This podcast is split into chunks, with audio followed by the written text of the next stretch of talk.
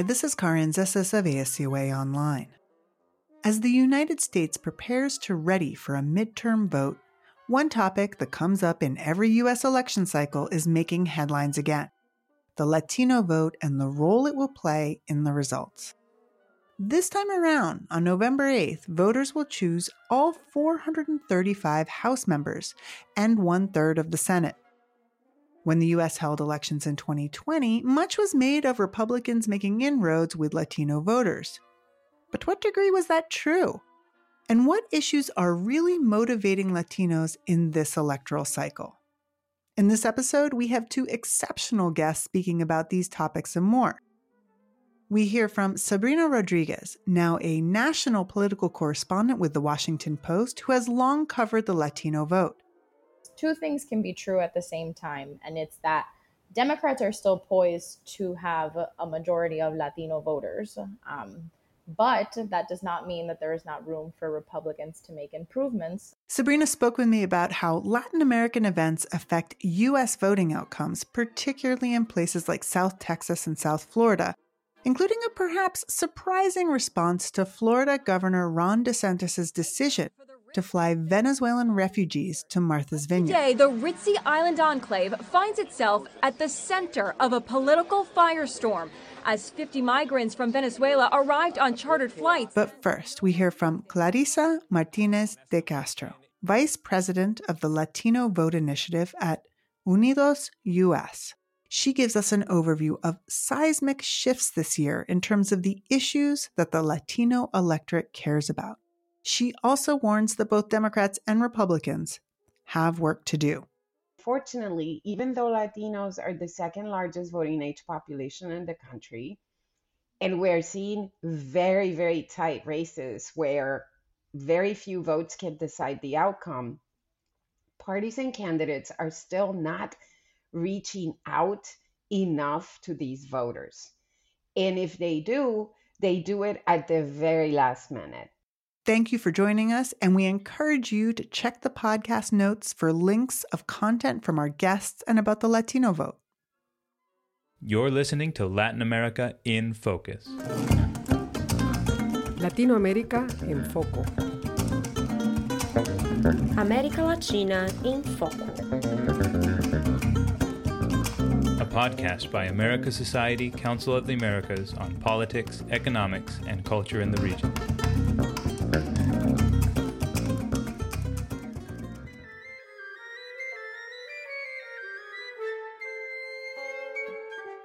It's such a pleasure to have you on here with us today, Clarissa. Thank you for joining me. And I'm going to get right into it.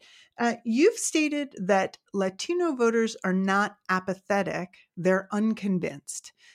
Can you explain what you mean by this, particularly in terms of this round of midterm voting and the ways parties may or may not be reaching out to Latino voters?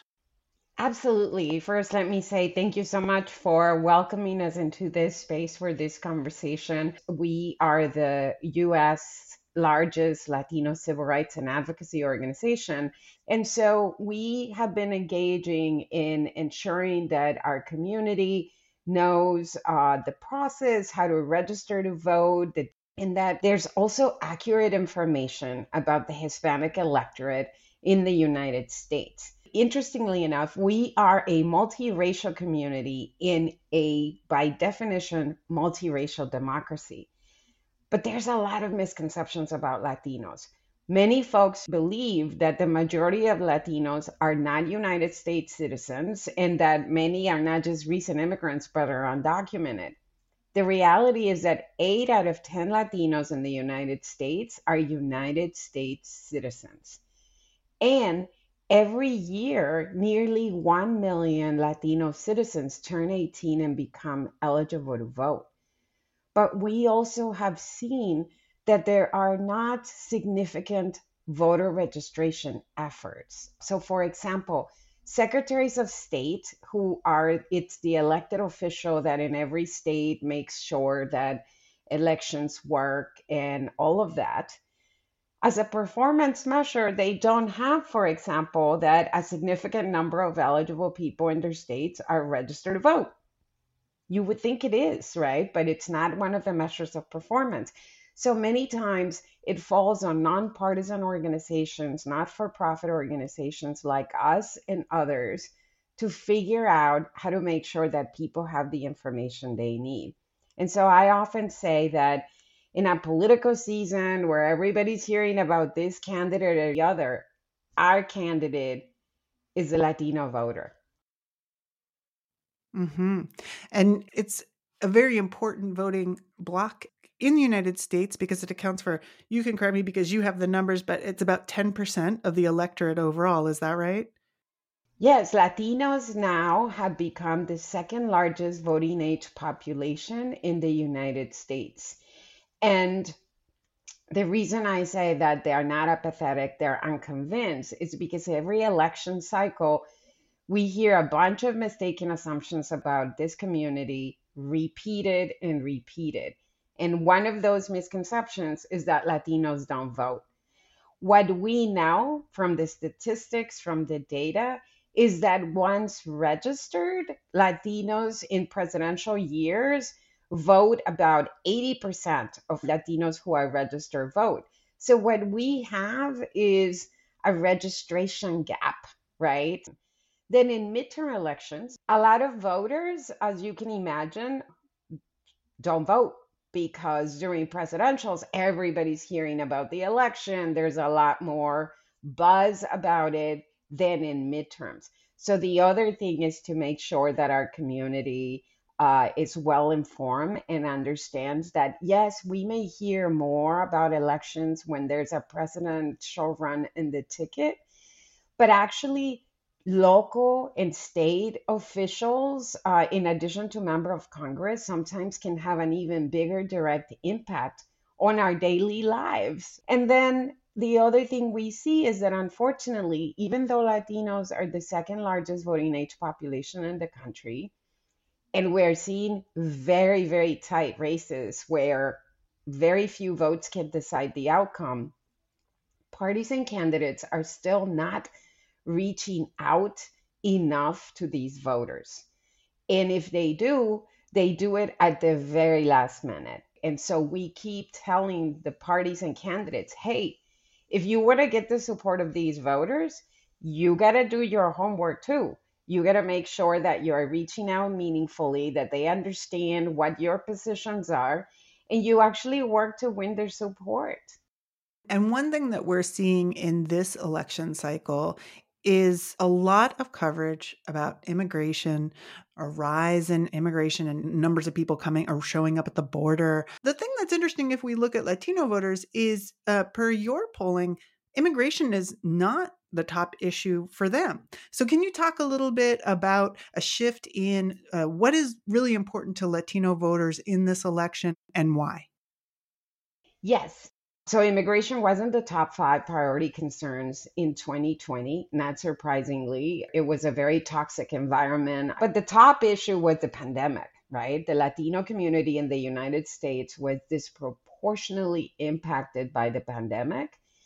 And we were also disproportionately represented among the essential workers that had to keep showing up to work every single day. Cases amongst Latinos soaring 1,000%. Latinos make up 55% of statewide cases and 46% of deaths. So people were very, very much focused on how do we address these things right now with inflation and the rising cost of living it is not surprising that that is the top issue for latino voters. And over the last couple of decades because this is a community that not only values hard work but it's also very hardworking we have one of the highest labor force participations in the united states uh, compared to other groups. Pocketbook issues have always been very important right? The quality of jobs, how the economy is doing for working class families and middle class families. That issue has always been at the top and it continues to be there. Right now, inflation and jobs are very pressing concerns. And healthcare, by the way, is also a concern because it's incredibly expensive. And so people are concerned about how to be able to afford it. The two issues that where we have seen a seismic shift is gun violence and abortion. abortion traditionally has been very low on the list of priority for Latinos. And folks may be aware that recently the Supreme Court made a decision that overturned a 50 year precedent in the United States that made access to abortion possible. So the seismic shift is that while it used to be very low on the list, right now it reached number five. 76% of Latino voters stated that, regardless of their personal belief, they don't think it's right to make abortion illegal and to take that decision away from everybody else. So there's no division there. It's pretty overwhelming. And that is also true for Latino Catholics and a majority of Latino non Catholic Christians. On the issue of gun violence, for several years now in the United States, we've experienced school shootings, workplace shootings, um, massacres and attacks targeting people because of the color of their skin or who they are, like the massacre in El Paso, where somebody traveled across state lines to look for and shoot Latinos. And so, between that, the recent shock of the shooting in Uvalde, Texas, where many little kids died, um, it's not surprising that Latinos are very concerned about gun violence, and under that, about how easy it is to access guns in our country. So that issue rose to number two, abortion to number five. On immigration, while the majority of Latinos are United States citizens, the reality is that there are many who live in what we call mixed status families, meaning somebody can be a citizen, somebody can be a legal permanent resident, somebody might be undocumented. And what we have also experienced as a community is that even if somebody is a citizen, when the immigration debate goes toxic, it impacts how Latinos overall are treated, regardless of immigration status. So that's why we often say that even as Latino go to the polls, very often with the economy and jobs in their minds, immigration is still somewhere in their hearts because of all of those factors. One thing that's interesting looking at some polling is that while Latino voters tend to lean Democrat. When we look at economic issues, it seems like there's a little bit more of a division. What is your view on that, and how do you see that impacting this midterm election?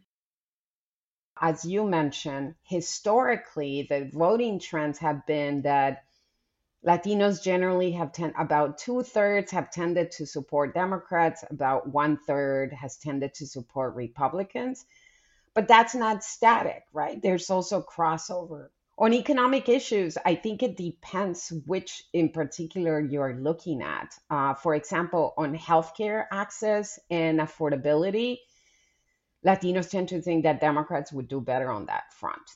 I think on the economy as a whole concept, there is a number who think that Republicans would be better on that issue.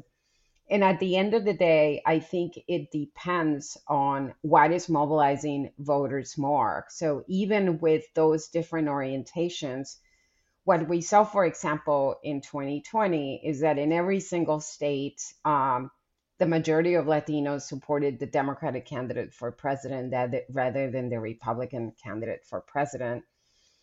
But there's also been a lot of talk about whether Latinos are shifting significantly to the Republican Party. And what the data shows is that actually what we're seeing is pretty much in keeping with the historical trends of about two thirds supporting Democrats and one third supporting Republicans.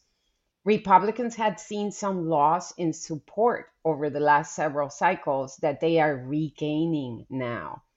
But the other thing that's clear is that there have been previous instances where both parties had achieved much higher levels of support than what we're seeing. I'm going to squeeze in one last question for you very quickly because I just want to make this point. You referenced something very interesting about the fact that about two thirds of voters uh, lean Democrat as opposed to Republican. Why do you think we hear this narrative about rising support for Republicans when the figures seem to indicate something else? Because people don't do their homework. Um, I think a lot of times people see a shiny object and it just, and people pile on. I've seen many headlines from many reporters that should know better because this is not data that it's hidden somewhere. You just got to do a little bit more homework. There's always been a swing element in the Latino electorate. We've written about it at Unidos US for like 30 years. And we've talked about these very things we're talking about right now for that long. I mean, with under the presidency of George W. Bush, he was able to achieve 40% support from Latinos. So when I talk about both parties are underwater based on peak levels of support, I think a lot of folks at the time thought, okay, this is the mark from which the Republican Party will continue to try to build. And instead, as you saw, they actually dipped below 30%. And for Democrats, we've seen times when their level of support has reached well over 70%, well above 75%. And we see those levels of support also be, even though they're still gathering the majority of support, it's not at that level. So, unfortunately, because, and again, this is not my opinion, this is the data and what we're seeing out there Right now, the Republican Party seems to have adopted a strategy of demonizing immigrants, which we saw that during the Trump years, to mobilize their base voters. And that's one of the reasons we often say where it comes to winning Latino voters, Republicans are their own worst enemy and Democrats' best friend. But Democrats have sometimes fallen asleep in their laurels. So they also need to do the work to solidify the support they've been able to garner from this community. Thank you so much, Clarissa. It was such a pleasure to speak with you. Thank you. Thank you for having us. Next up, we hear about the role of the Latino vote in two key states, Florida and Texas, in a conversation with Washington Post correspondent Sabrina Rodriguez. I want to just say that we feel very fortunate to have you on the podcast, particularly because you have covered the Latino vote in two states that so often come up in coverage and conversations about Latino voter dynamics on a local level. And those two states are Florida and Texas. I wanted to get your view, if you can talk a little bit about what you have seen in your reporting in those two states? And are there particular trends you're seeing in this electoral cycle that are playing out among Florida's and Texas's Latino voters? Yeah, well, first, thanks so much for having me on. Um, I'm a big fan of yours and the podcast, so it's good to be here. When it comes to Florida and Texas, I mean, there have been so many headlines since the 2020 election, and, and even before 2020, I would argue with Florida. There's always been interest in Florida Latinos, Cubans, and what does that look like? But um, but especially since the 2020 election, there's been a big focus on both states and the Latinos there because former President Donald Trump had made such significant inroads with Latinos in those states. We got a lot of Hispanics. We love our Hispanics. Get out and vote. That surprised many people. Um, but for those that were on the ground and, and, talking to Latinos in South Texas, talking to Latinos in, in South Florida, that wasn't particularly surprising. Um, it had seemed like he had kind of honed in on a message that resonated with Latinos there. Um, in South Florida, it was partially the way he talked about the pandemic. It was partially the way that he talked about issues relating to Latin America. He focused very heavily on, on trying to paint Democrats as socialists and tying it to, you know, many people's countries of origin, which in South Florida, there's many Venezuelans, many Nicaraguans, many Cubans. Um, and then in South Texas, we saw that he focused very much on the issue of immigration, on the issue of the border. He visited South Texas several times, he visited Florida several times. Um, so there's been a big question about is this going to, are, are Republicans going to be able to replicate that in 2022 when Trump isn't on the ballot? Um, when when you know he's not he's not running again um, well at this point you know for for a midterm election so at this point i mean we are seeing that republicans have invested significantly in south florida and significantly in south texas to try and you know keep that energy going um, I would say it's too soon to know what you know what the outcome is. I always have to put that asterisk, but Democrats do have reason to worry.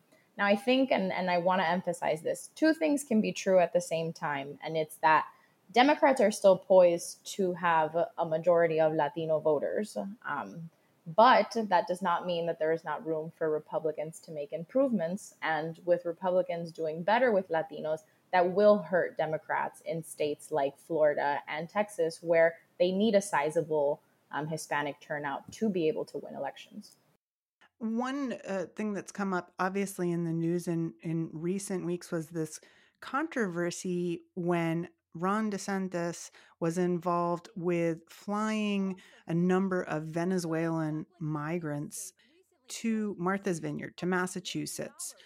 Martha's Vineyard is also a liberal sanctuary, which is what led Florida Governor Ron DeSantis to fly the asylum seekers there. We are not a sanctuary state, and it's better to be able to go to a sanctuary jurisdiction. And yes, we will help facilitate that transport for you to be able to go to greener pastures. How does something like that play out in Florida and particularly with the Latino vote? What are you hearing about the response to that and what it might mean for the election? I have to be honest that that it's actually kind of been surprising having covered South Florida for a long time to see the reaction. I expected a stronger response from Latinos in South Florida, but it's actually been very, very along ideological lines at this point. Um, you know, we've seen lots of Venezuelan Republicans that that have come out and and defended DeSantis and have said no, this needed to happen. He's drawing attention to the situation at the border. There is a crisis at the border. Um, you know, why are people fixating on 50 migrants being sent to Martha's Vineyard when thousands of migrants are coming every day? I mean, it's been, I've, I've heard lots of the Republican talking points that we hear at the national level, that we hear from, from folks like Trump or, or DeSantis on this issue. I'm hearing it from Latinos themselves, hearing it from Venezuelans themselves in South Florida. Now, the question is how many people will flip? I mean, how many Venezuelans from witnessing this, um, and not just this standalone case, but DeSantis has said that this is a plan that he has, that he's going to be doing this going forward.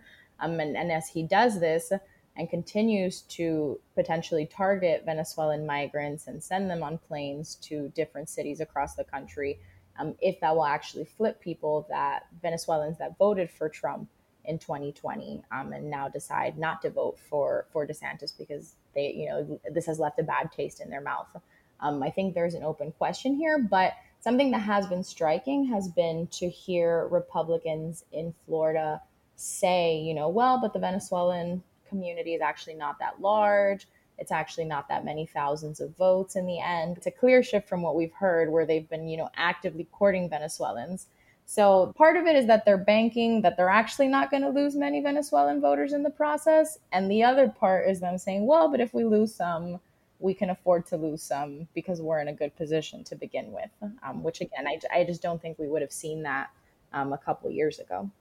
They understand that the, and this is how they frame it, that you know the fault is on Joe Biden and the president is not handling the situation at the border. You've also reported and you've covered the impact of international events on Latinos and immigrants in the United States. For example, how climate change is affecting immigration from Guatemala. I'm wondering if you can talk a little bit about how U.S. foreign policy toward Latin America has affected how Latinos might vote. Do you see issues that are coming up in the region that are having an effect in the way that Latinos are shifting their vote now? I could spend days talking about this subject. And I hate to, to just focus on Florida because obviously Latinos are everywhere. Um, and, and the Latinos in the United States are not just Cuban, Venezuelan, and Colombian. But in South Florida, we have seen it. It's a, particularly acute there.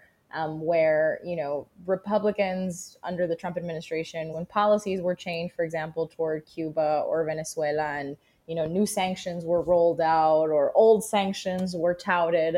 Um, people from the Trump administration were coming down to South Florida to, to tout it and talk about it. So they used that to galvanize the, the Latino vote in 2020. And we've seen how, you know, individual actions from the Biden administration have had a strong response in South Florida already. It was already clear that that Biden did not have a strong Cuban support in 2020, but as he has navigated the protests in Cuba last year and took time in announcing any kind of rollout or any kind of policy after that, um, that has been sparked lots of criticism within that community. Um, things like how he is now navigating Petro in Colombia has has been brought up in several conversations that I've had with leaders in South Florida where you know they worry that if Biden is too friendly towards Petro then that could actually cost votes in the election. There's certainly a lot of sensitivities around that um, in Florida in particular where you see Latinos keeping an eye on what's happening back home for them since there are so many Latin American born folks in South Florida that are making decisions about who they're going to vote for or making decisions about, okay, well, if Biden gets along with Petro, does that mean that Democrats are socialists? That I mean, that's the kind of ads, unfortunately, that we see at times where connections are being made that while they might not be accurate are ones where people just feel very sensitive from from the situations they've already lived in their home country. So I'm wondering if you see international issues affecting the vote in other states. Is there is there something that ends up being a topic in other parts of the country where we might not see the same kind of cross section of nationalities as you do in South Florida? I mean, I've also had conversations with with folks in Texas that do keep up with, you know, Andres Manuel Lopez Obrador and what's happening in Mexico and what the relationship looks like between the US and Mexico. And there it's oftentimes not specific to policies that that Lopez Obrador is enacting in Mexico, but it's more okay, well, these what's happening in these border states affects us or and by border states I mean the border states in Mexico. Um, we're saying, okay, well, if crime is up there, then that's something that we're increasingly concerned about here. Or if we're talking about drug trafficking and, and obviously republicans have focused very much so on on fentanyl. And i've been looking at republican ads lately and it, fentanyl overdoses is something that comes up repeatedly. What are you seeing happening ahead of the 2022 midterms? What's happening now in terms of misinformation particularly with the latino electorate well it has definitely not gone anywhere since 2020 um, it has definitely been amplified and heightened. Um, but it is something that at this point is coming from both sides. Um, I would say it's actually been really interesting. There was a memo that came out recently from Equis, which is a Democratic consulting firm that focuses on Latinos, that actually kind of sent out the message to campaigns and to, to folks paying attention to politics saying, don't blame disinformation. Um, and I was actually reading it just before we spoke. Um, and it's them saying, you know, disinformation is something that's an issue for democracy, but it should not be capitalized on as an issue for Democrats, um, because Democrats and Republicans alike should be worrying that the voters are receiving one-sided communication, um, and and shouldn't be assuming that Latinos are making their decisions to vote based off of them consuming disinformation. I thought that conclusion was really interesting from from their work. They do a lot of surveys in battleground states, and if you look at social media and you have conversations with folks after 2020, there's been lots of discussion about oh Republicans are making gains with Latinos because of disinformation and they're capitalizing off of it.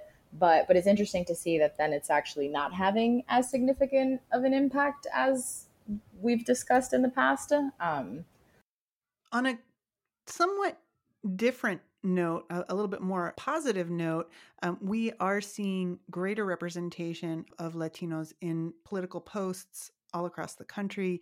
We're seeing Latinos run for office.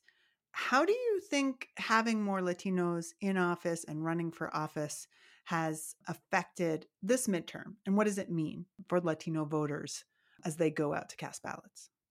I mean, I think it's huge. I don't want to get on the soapbox about the importance of representation, but to have Latinos running for office, having more Latinos in office, and I would add having more Latinos working for campaigns, then we're seeing more culturally competent conversations in politics. Um, so that being Latinos running for office that can one speak in Spanish to those that that predominantly speak Spanish and can do that effectively, but also just in terms of pushing for certain things on Capitol Hill to get done, for example, or or if they're running for state legislature in their state legislatures, but being able to advocate for things that lawmakers that are not Latino would not know to advocate for or do not prioritize the same way.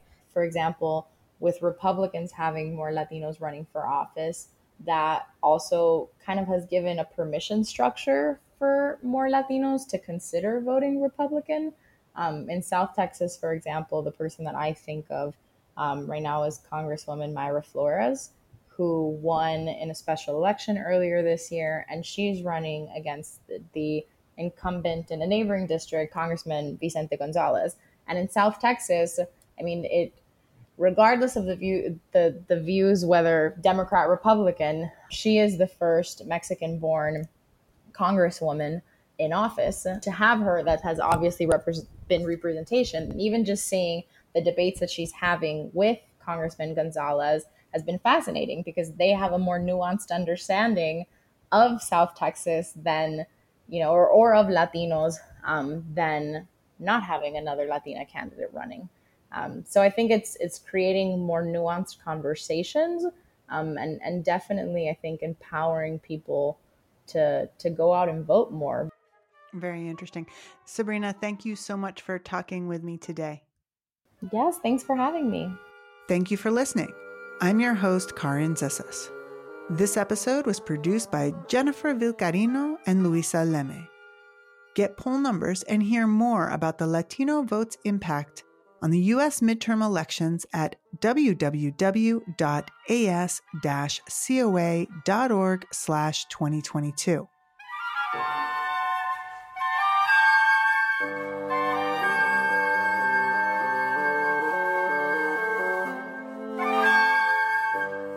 The music in this podcast is performed by Quinteto Latino for America Society. Check the podcast notes for a link to the video and find out about upcoming concerts at musicoftheamericas.org. We hope you enjoyed this episode. You can help us spread the word. Write us a review, give us five stars, or subscribe at Apple, Google, Spotify, or wherever you get your podcasts. Learn more at www.as-coa.org slash podcast.